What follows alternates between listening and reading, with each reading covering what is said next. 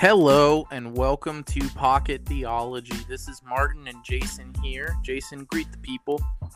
Greetings, Earthlings. Bingo, El Ringo. That's what we're looking for. This week we are going to be talking about the Tower of Babel. So, for those of you that are not super familiar with this story, it is in the beginning parts of Genesis. It's in chapter 11, right, Jason? 10 or 11. Yes, it's right it is. before Abraham. It's 11. And yeah, it's immediately before Abraham. That's what I thought. So we're going to talk about the story a little bit because it serves a couple of interesting purposes, um, and that's actually what we're going to talk about. Is the story kind of acts like an onion? There's different layers to it, and so uh, we just kind of want to go through some of those with you guys. Mhm. Um, and full disclosure, this is Jason's idea. Um, so I'm gonna actually let Jason start off with the first layer. Yeah. Well, first of all, I kind of want to explain just like why I thought this was a good idea. If you listen to like the last two episodes, in one of those episodes, we were talking and Martin brings up the Tower of Babel and says something to the effect of like the point of the story is this is where different languages and ethnic groups come from. And I just responded, I don't think that's the entire point, and I don't even think that's the main point. But we should do an episode on it. So I, I kind of there's certain passages, certain stories in scriptures, especially in the Old Testament, that we get taught when we're young, and then they don't get preached very often, if at all. And they just kind of get left out there. Like Samson's story is one of them. Uh, a lot of King David's stories fall in that category. People don't preach about it very often. You just get told it in Sunday school, and then they leave it alone. And then the Tower of Babel's one. I've only ever heard one sermon. Grew up in the church. Only ever heard one sermon on the Tower of Babel. I've actually never preached on it, like live audience on a stage. So it's just a good opportunity to go back to a story that maybe a lot of you guys know from like when you were young, but now we're gonna revisit it and kind of be like, all right, there's the language and ethnicity thing, but there's a lot more going on here. So, Martin, do you just want me to go ahead and read the story? Yeah, let's do that so that everyone knows what's going on. Okay. So we'll go ahead and uh, we'll a little bit of background. All that's happened so far in the entire Bible, 'cause Genesis is the first book, is God creates the universe. He makes humans in perfect unity uh, with Him and with one another, and in perfect difference. So there's male and female. There are differences, but it is perfect. It is harmonious. There's peace. Uh, and they're made in the image of God. Humans are safe until they rebel against Him. Then they're in danger from various threats, and they can die, which they were seemingly not capable of dying before humans spiral further and further into violence and murder and sexual sin and all sorts of different issues. Eventually, God gets sick of it and he floods the world and preserves only one family. Now, that phrase, the world, could be a regional statement. And we've talked before about a lot of Christians think that this is a purely metaphorical story. Anyways, that not a debate we're going to rehash here. Go back and listen to our episode on that. Uh, but he preserves one family, Noah's family, and this family has many descendants. And the names, if you read them, some of them sound very familiar. Like he has a child named Canaan, and he has another child named Egypt, or a descendant rather, named Egypt. And so they have all these different people who are named after actual nations and regions that really exist, or rather the other way around. The regions are named after them. The idea is from Noah comes all these descendants that are the patriarchs of all of these people groups we're going to run into in the rest of scripture. In other words, everyone descends from him. And he has in that passage 70 descendants left, listed, 70 and 10 both being numbers that in different ways symbolize completion or perfection. Uh, so 7 times 10, 70, he has 70 descendants. That's a symbolic number. Then you end up in this story. These descendants of, no- of Noah are being scattered throughout the world. They're going out and they're populating the world just like they're supposed to in Genesis, but they're kind of messed up people. They're not the good kind of people that God wants them to be, even after the flood. In fact, the last thing that God says in the flood narrative, or one of the last things he says in this flood story, is never again will I curse the ground because of humans, even though every inclination of the human heart is evil from their youth. So he does this huge flood to cleanse the world and preserves this one family it's supposed to be holy and do things right. And he says they're still evil, even from childhood. From the moment they're born, they're just evil, messed up people. and I'm just going to have to get used to it. I'm going to have to learn to work with them. Uh, so these evil, messed up people go out, and eventually some of them find a nice little plains area. And they look around and they say, We have mud, and we have fire, and we have flat ground. Let's start building. And that's where we pick up in Genesis chapter 11, which reads this way Now the whole world had one language and a common speech. As people moved eastward, they found a plain in Shinar and settled there. And they said to one another, Come, let us make bricks and bake them thoroughly. And they used brick instead of stone and tar for mortar. And they said, Come, let us build a city for ourselves with a tower that reaches to the heavens, or whose head is in the heavens, literally, so that we may make a name for ourselves. Otherwise, we will be scattered over the face of the whole earth. But the Lord came down to see the city and the tower that the people were building. And the Lord said, If as one people speaking the same language they have begun to do this, then nothing that they plan to do will be impossible for them. Come, let us go down and confuse their language, so that they will not understand one another. So the Lord scattered them from there over all of the earth, and they stopped building the city. That is why it was called Babel, because the Lord confused the language of the whole world. From there, the Lord scattered them over the face of the whole earth. And that word Babel means or sounds like the Hebrew word for confusion. So there's that's why it's called Babel, because the Lord confused them. So that's the story. That's the Tower of Babel. So, Martin, what's the point of the Tower of Babel, or a point rather of the Tower of Babel? There's a couple of points. Um, let's first start off with, and this is usually what people are going to talk about when they talk about the story.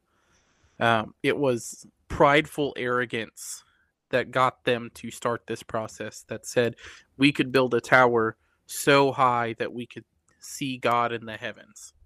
Right. Okay. Yeah, I actually I want to I want to count or I want to start somewhere else before we get that there. Cuz yeah, Fine. when you do hear it taught to adults. That's normally, or even teenagers, that's normally how it's taught. But when you get taught this as like a five year old in Sunday school, right? If your church still mm-hmm. does Sunday school, then it's the Tower of Babel tells us where all the languages and all the different races come from. And then they just stop. Like that's the whole story. And that is, in some sense, what the story does. It gives a mythology to explain and again, remember mythology, when we use that term, we're talking about like a type of writing, a type of story. It doesn't necessarily mean something's true or false, it's just a type of writing. It gives a mythology to explain why do the people over there look mm-hmm. different than me and sound different than me? And this is not the only mythology given in Genesis to explain that. The chapter right before that I mentioned a minute ago lists all these descendants of Noah that just so happen to have the same names as actual city states and empires and regions. Because that's another way of explaining where do people come from? Well, we all descended from the same person. But over time, we kind of split up and went different ways. And they started worshiping different gods, but we worship the true God. So it's our duty to continue to worship and serve the true God, and they're profligates and pagans because they serve false ones. That's another, with implications that follow from it, another mythology that Genesis offers for where different people come from. But also, sometimes it just doesn't offer explanation. Like Adam and Eve's children marry people, and we don't know who the heck these people are or where they came from. They're just their sisters. It's their sisters some people would say that that Adam and Eve have bunches of children that just aren't mentioned and they marry their own sisters and God just protects them from the consequences of inbreeding. But the reality is the story just doesn't seem to care or explain where the other people come from. It just assumes there's people there for some reason. So there's a lot of different mythologies explain where different people groups come from, and then a few in Genesis that just don't care and don't say and just don't think it's important. So that's so, one base level. But then, yeah, kind of moving up a step from there, going a little bit deeper, me, I think. I'm going to add just a little bit to the language thing. So, okay, go for it. One of the reasons that this gets really popular is the way that certain scholars read this section of Genesis. So for the most part, Genesis is broken up into sections based on who you're following. The only one that it doesn't really do that is Genesis 1 through 11. And the way that I teach this section, the way that I think Jason teaches this section, and the way that a lot of other scholars teach this section is that the point of this is to set your worldview to understand the rest of your Bible.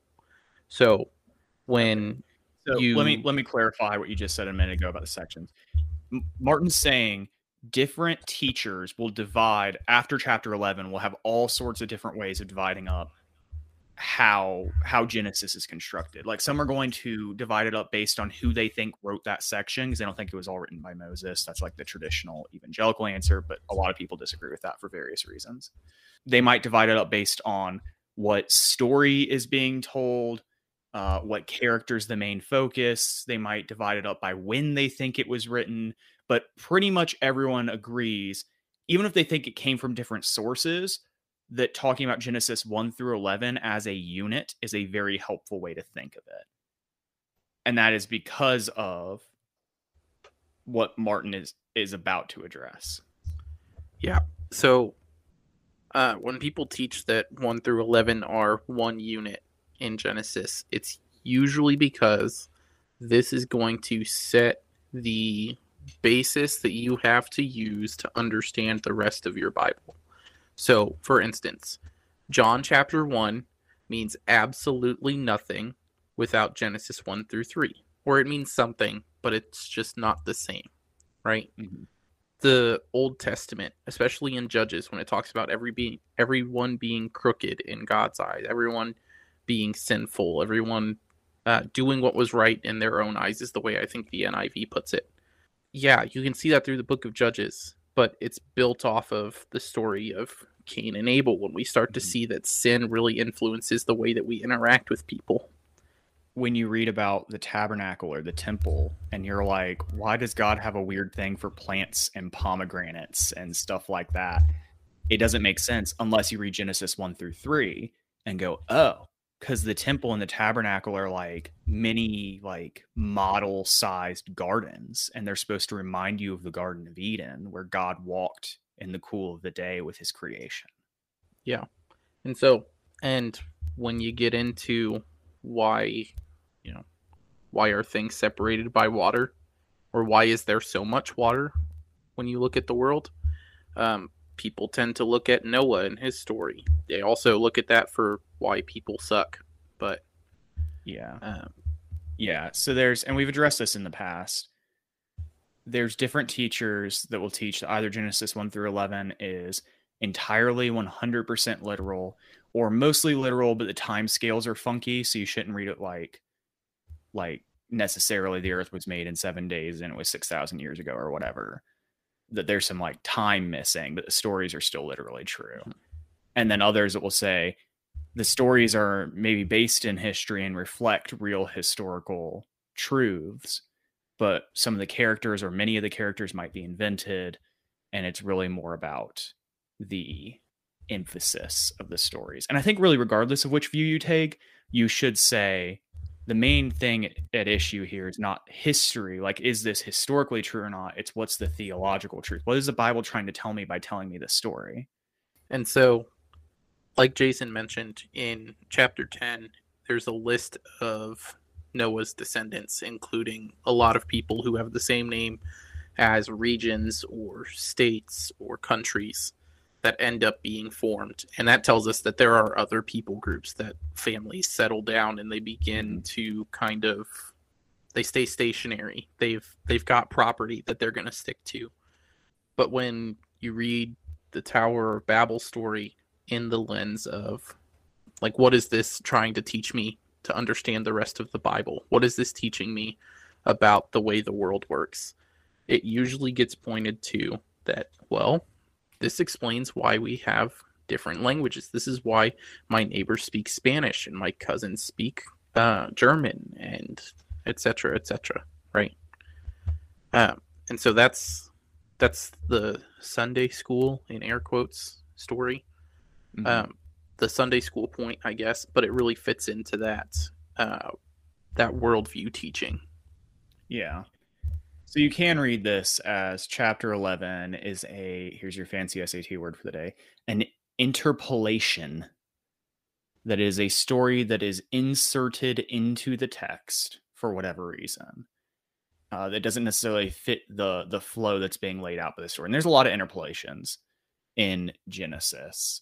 There's uh, one after Cain's story in Genesis 4, where you have this long genealogy coming from Cain, and then it jumps backwards in time like seven generations and says, "Oh yeah, by the way, Adam and Eve had other kids too."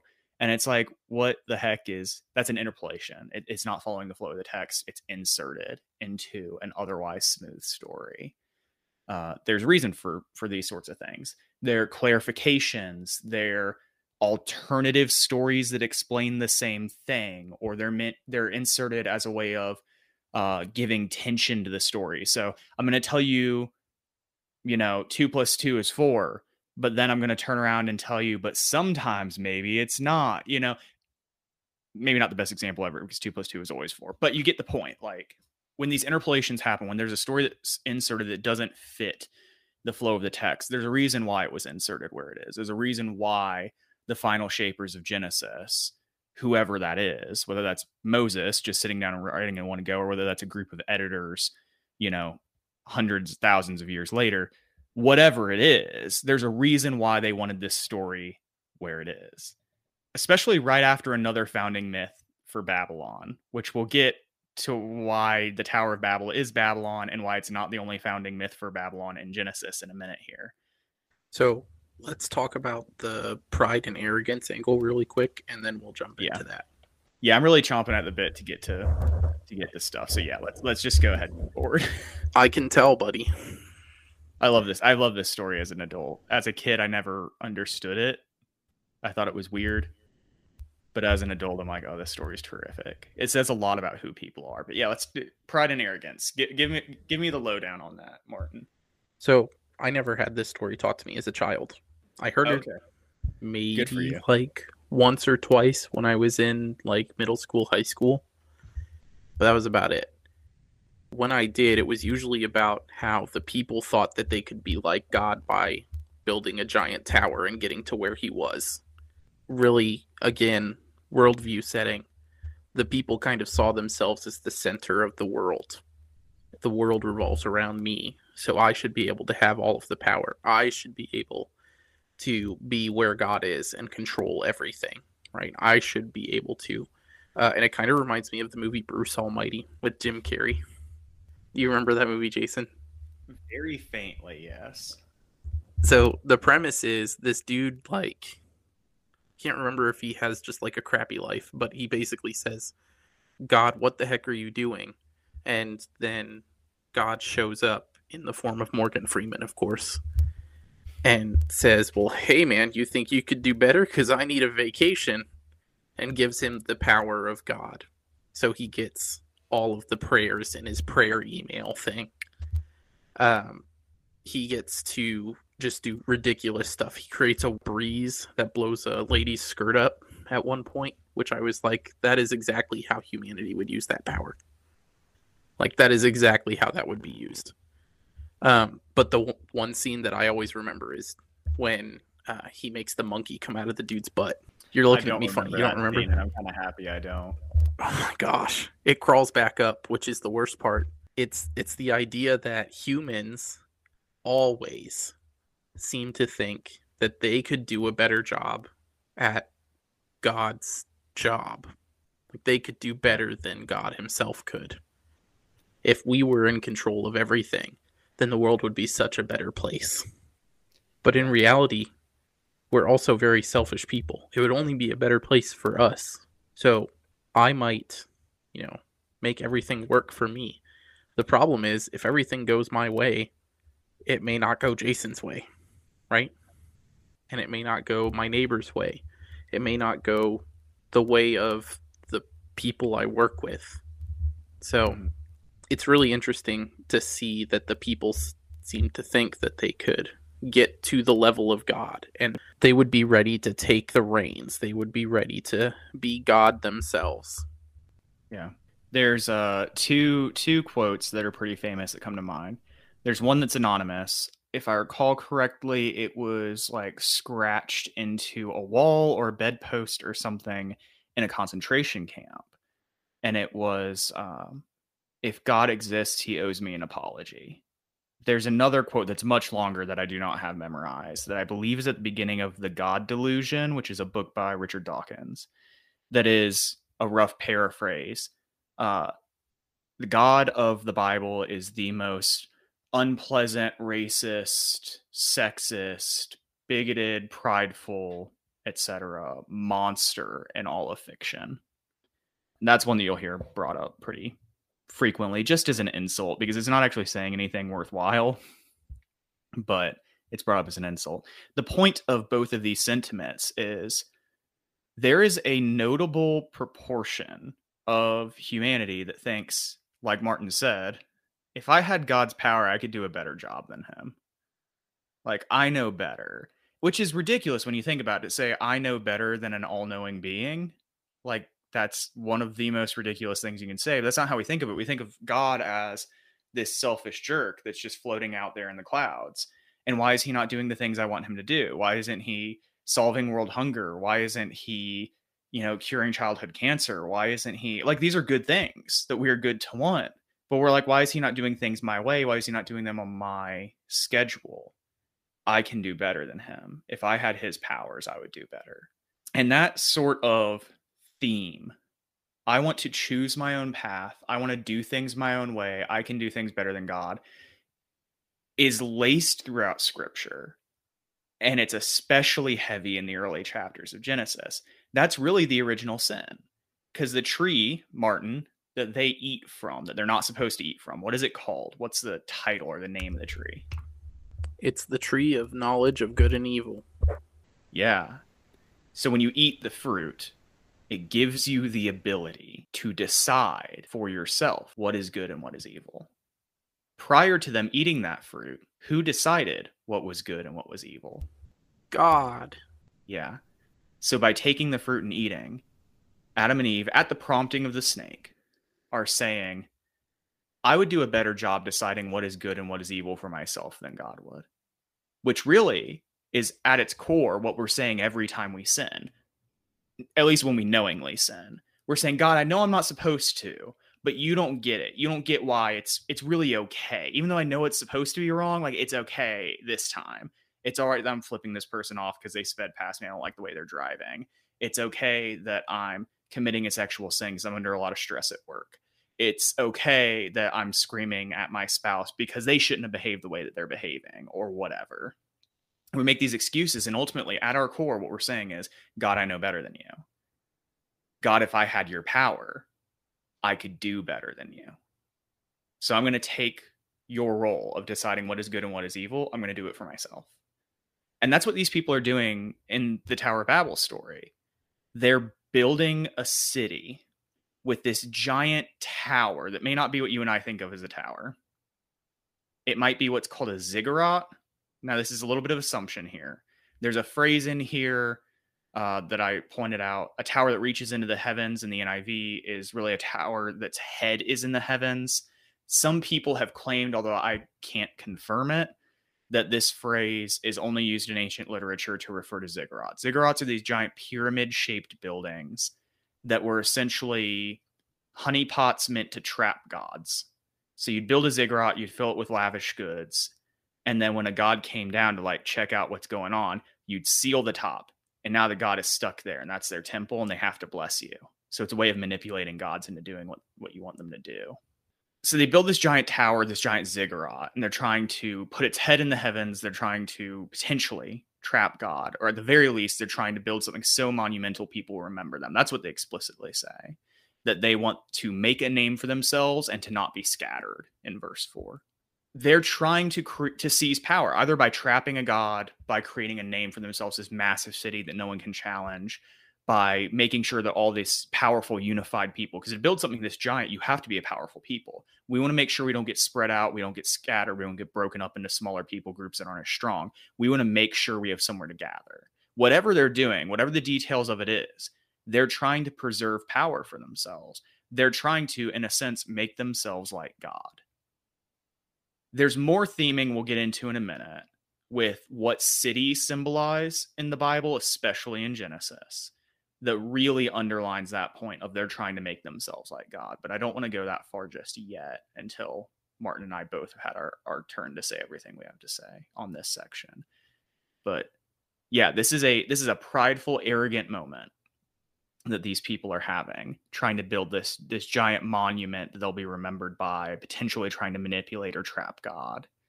Martin, do you have anything else that you want to add? Anything else that you think we need to underline here? I don't think so, but I want to take a second and just recap our two layers so far before we jump into the third. Go for it. So, the first layer tells us this is why my neighbor talks funny. That's the way I describe this. Uh, it's the reason that we had to learn different languages in school or when traveling because my neighbor's going to talk funny and I need to know what they're saying. Um, the second layer is pride and arrogance. Uh, the people, which the people always seem to be prideful and arrogant, but these people seem to think that they could do jobs better, or God's job better than him.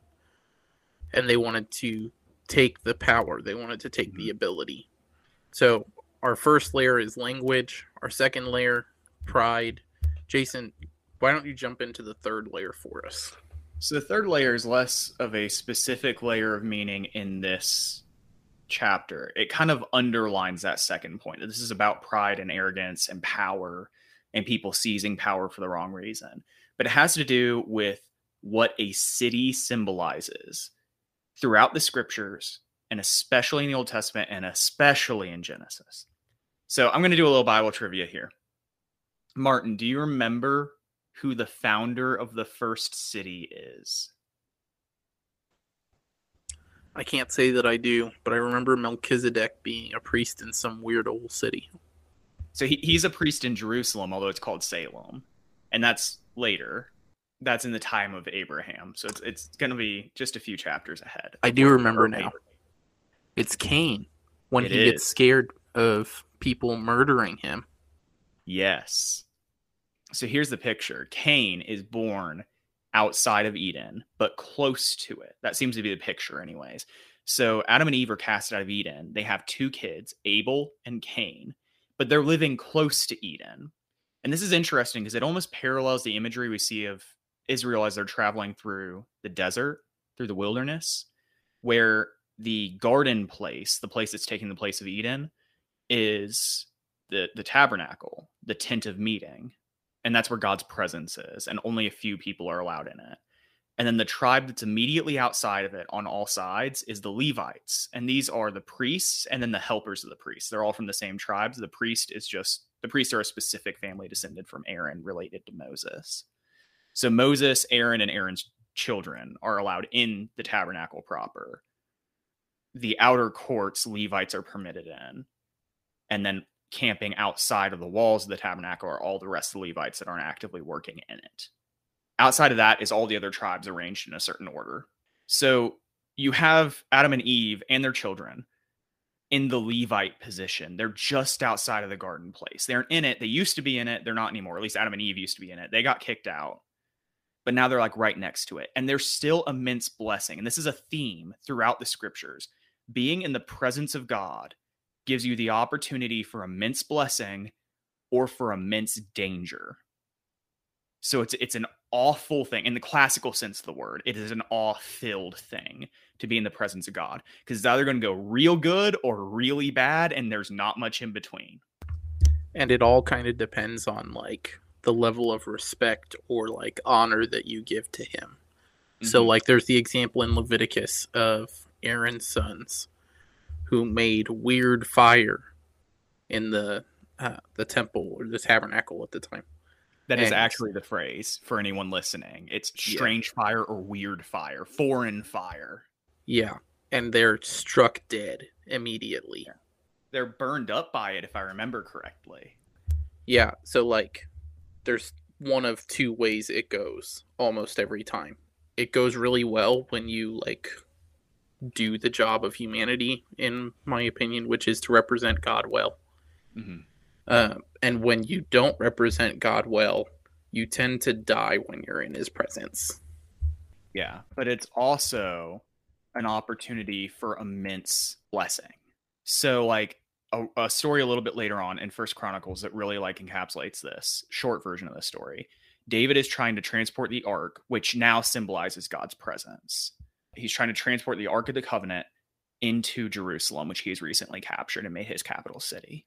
And they're transporting it incorrectly, explicitly against the instructions they're given in the Torah for how to transport it. And the oxen that are dragging it in a cart stumble and it shakes. And this guy reaches his hand out. His name's Uzzah, reaches his head out to try to stop the cart from toppling over. And as soon as he touches the ark, he's struck dead.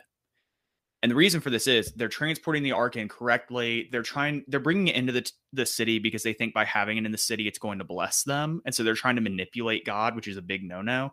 And then he's not showing any respect for the ark because you're not supposed to freaking touch it. You're only supposed to touch the poles that are attached to it. And when the cart shakes, like he should be treating this like it's a cauldron of molten lava. Like he should be scared of it. And he shows no respect and just sticks his hand out and touches it. So God strikes him dead. So you act wrong and you get punished.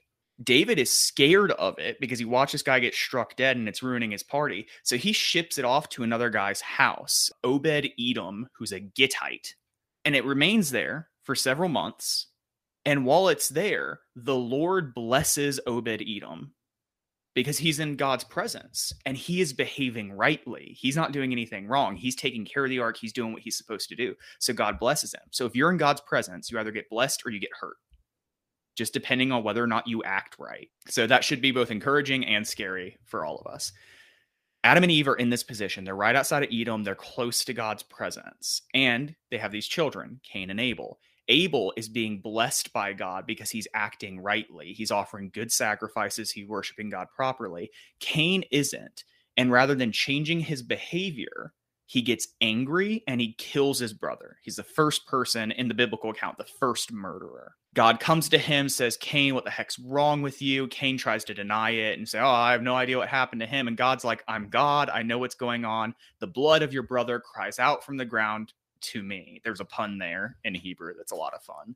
And he curses Cain and says, You're going to be a wanderer and a vagrant. And Cain says, The punishment is too much when people find me, they'll kill me, which is weird because the story doesn't tell you where these people come from. Like I said earlier, there's just people out there and he's scared of them. And he says, they're going to know I'm a murderer and they're going to murder me. And God says, Don't worry, I'm going to give you this mark. And the mark is going to protect you because anyone who sees the mark will know that if they kill you, I will avenge you seven times over on them. He doesn't explain what that means because you can't kill someone seven times. But basically the idea is i'm going to give this mark to you that will make sure that other people will leave you alone. So you won't die even though you deserve it but you are going to be a wanderer. You're going to suffer for what you've done. And then he sends him away into nod. Nod means the land of wandering which is hilarious. So he's a wanderer in the land of wandering. And he finds this woman and he knows her in the biblical sense and they have kids and he's still scared and it says he built himself a city and the word for city correct me if i pronounce it wrong is air, right? Sounds like the word for ear almost. And in Hebrew, this does not mean like when we think of a city, we think it's like a, a big settlement with a lot of people. The thing that makes a city a city in Hebrew and in the ancient in, in the ancient sense is whether or not it has a wall. Martin, why would you need a wall on your city? You need a wall because people are gonna fight you. Yeah, a wall is to keep the people out that are trying to kill you. So Cain builds a city because he doesn't trust God to protect him. Then we get Cain's lineage, and eventually we get to this guy named Lamech. And Lamech is just like a complete turd. He's the first polygamist. He takes two wives instead of one. No one else had done that before. And you weren't supposed to do that, seemingly. It's never explicitly stated, but that seems to be the intention that you're not supposed to do that. And he does, anyways. And he has lots of children and he brags about killing people because they've insulted him because they've caused some sort of physical or emotional harm to him. So he just kills people like it's a screw you.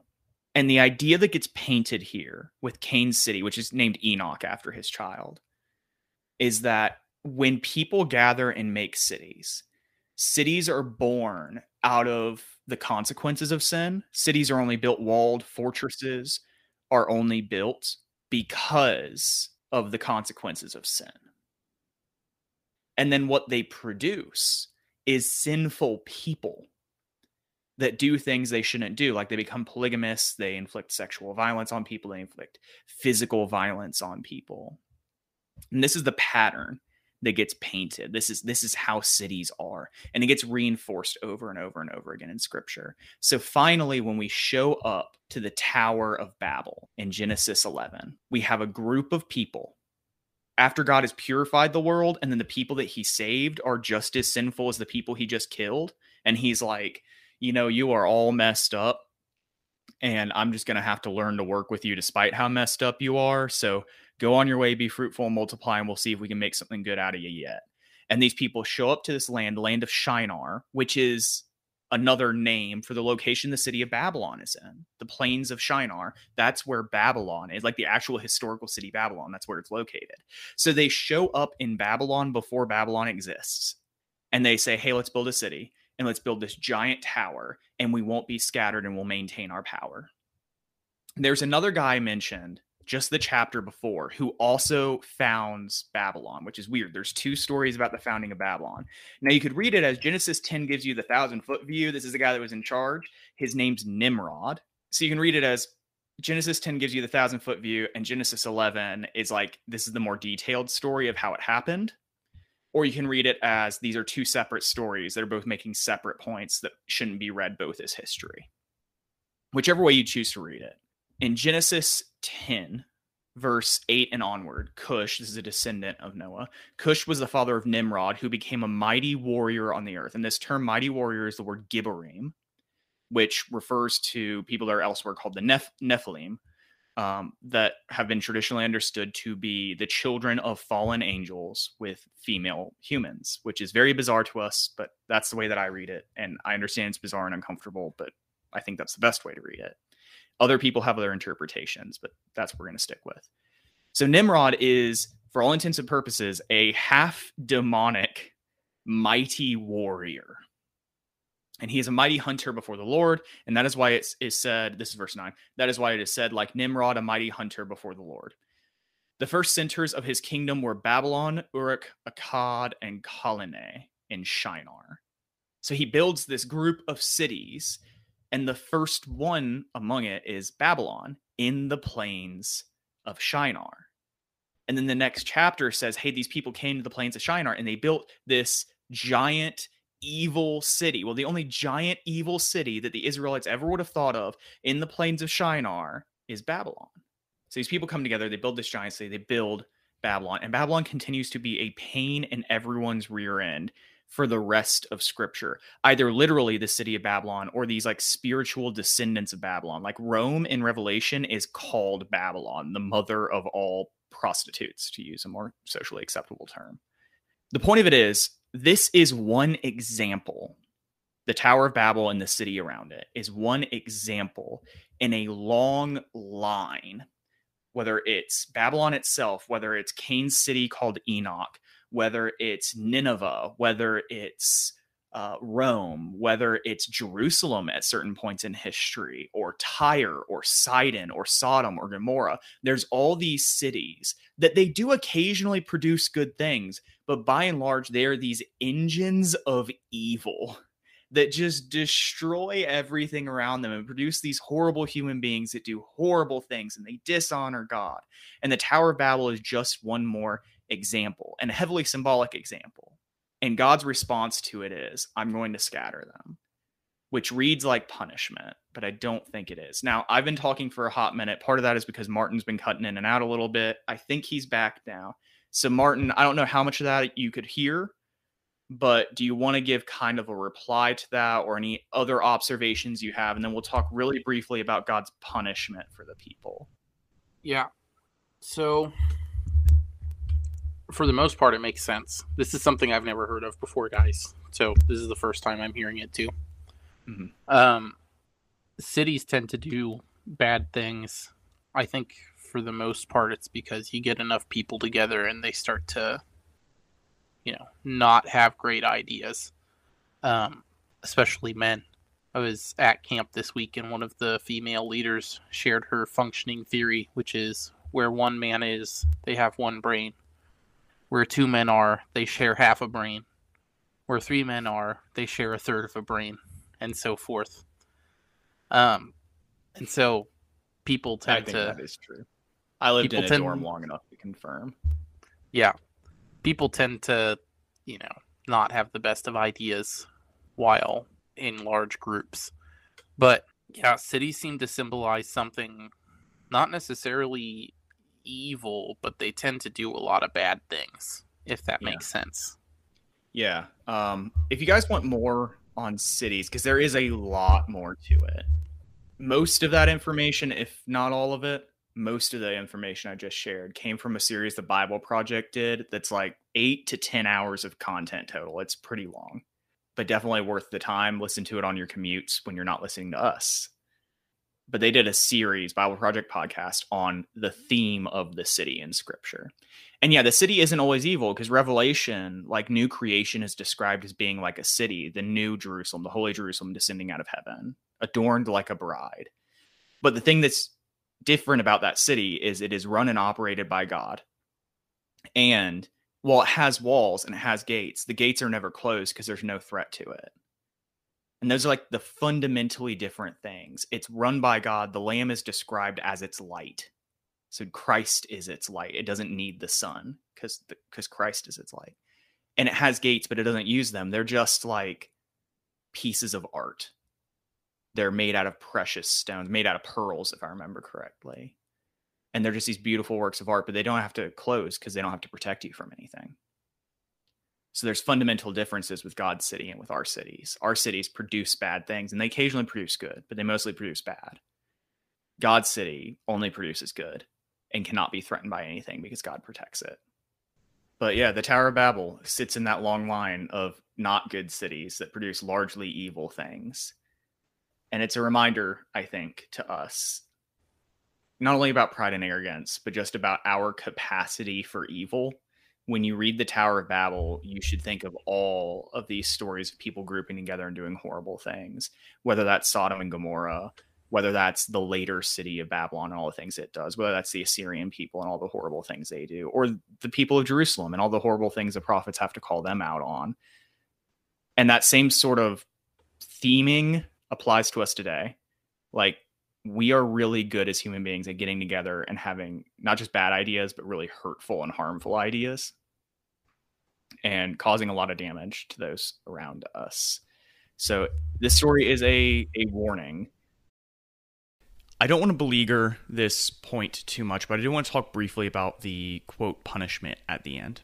I don't think this punishment is like the kind of punishment where it's like you did bad and now I'm going to hurt you. I don't think that's what God is doing. They're building a great tower. They're, build, they're building a city, even though that's not explicitly stated. You don't build a tower outside of a city. They're not just building a tower in the middle of a field. They're building a city with this great tower, this great, potentially this great ziggurat. So they're building this massive fortified, because remember, an Aer is a walled city, a fortress. That's what the word means. So they're building a walled city with a giant ziggurat and they're attempting to trap Yahweh in it potentially. That's that's maybe what's going on there. So why do you build a city like this? Why do you build a giant walled city and then try to trap a god within it? And the answer is because you're trying to build an empire. So they're not just going to build a city and then all sit there together and be like, look at what wonderful architects we are. Everyone will remember us now. The way that they're going to be remembered is by conquering their neighbors. So that that's why they're trapping a god because you want the god to give you power. And Yahweh seems to by early people be conceived of as a fertility deity, a storm deity, or a war deity, uh, or some combination thereof. So they're attempting to trap this deity they think is going to help them in battle. That that's very potentially what's going on there. And they're definitely building a walled city that will serve as the capital city of some great empire. And when you look forward in history, because remember the Tower of Babel in the plains of Shinar, this is Babylon. This is the city of Babylon that's being constructed here. When you look forward in history, Babylon does become the seat of a great evil empire that enslaves and kills and pillages its neighbors for the sake of power. So I think the point of the punishment here is God is within this story, the way that this story is told in Genesis chapter 11, is seeing a group of people who are attempting to cause great harm to those around them, and he's saying, Oh, no, you don't. And that is merciful because it protects the people who would otherwise be harmed, but it's also merciful to the people who are doing the harming because God is stopping them from committing a grave sin that will be held to their account one day. He's actually protecting them from doing what is right in their own eyes. He's stopping them from sinning. And God doesn't always do this. Sometimes he just says, well, if you want to sin, go ahead and sin. And you know, in, in Exodus, he even hardens Pharaoh's heart and pushes him to sin even more. But sometimes God steps in and prevents people from doing the wrong thing. So, this punishment at the end, I don't think that it's really punishment. I think it's mercy. It's God saying, I see what's happening here, and it's horrible, and it's wrong, and it's evil, and I'm going to stop it so that no one gets hurt, and so that the people that are trying to do this don't end up sinning worse than they already have. So I think the Tower of Babel, ultimately, the lesson is avoid pride and arrogance, do things God's way, and when God sees the construction of an evil empire, whether he does it early in the process or late in the process, as he sometimes does, sooner or later, he will put a stop to it. Yeah. So on that note, I think we're ready to wrap up, right, Jason? Yeah, I think so. There's oh, there's more to the story, but like I said, if you want more, go listen to this podcast by the Bible Project. Tim Mackie's smarter than I'll ever be. But if you feel like this just helped a little bit and you're happy here, then glad I could condense his excellent teaching a little bit. All right. So we want to thank you guys for listening. We know we're not always the most interesting, but we appreciate that you guys stick around. So if you like us, give us five stars on Apple Podcasts or on Spotify. If you have something that you want us to talk about, then go ahead and send us an email to realpockettheology at gmail.com or send Jason or I a text or a message on Facebook, either one. And we would love to talk about those things. So I think we have a couple that we have been asked about that we haven't done yet. So we'll have to plan some of those out. Um, thank you guys again, and we appreciate you all listening to us. We'll have you check in with us next week.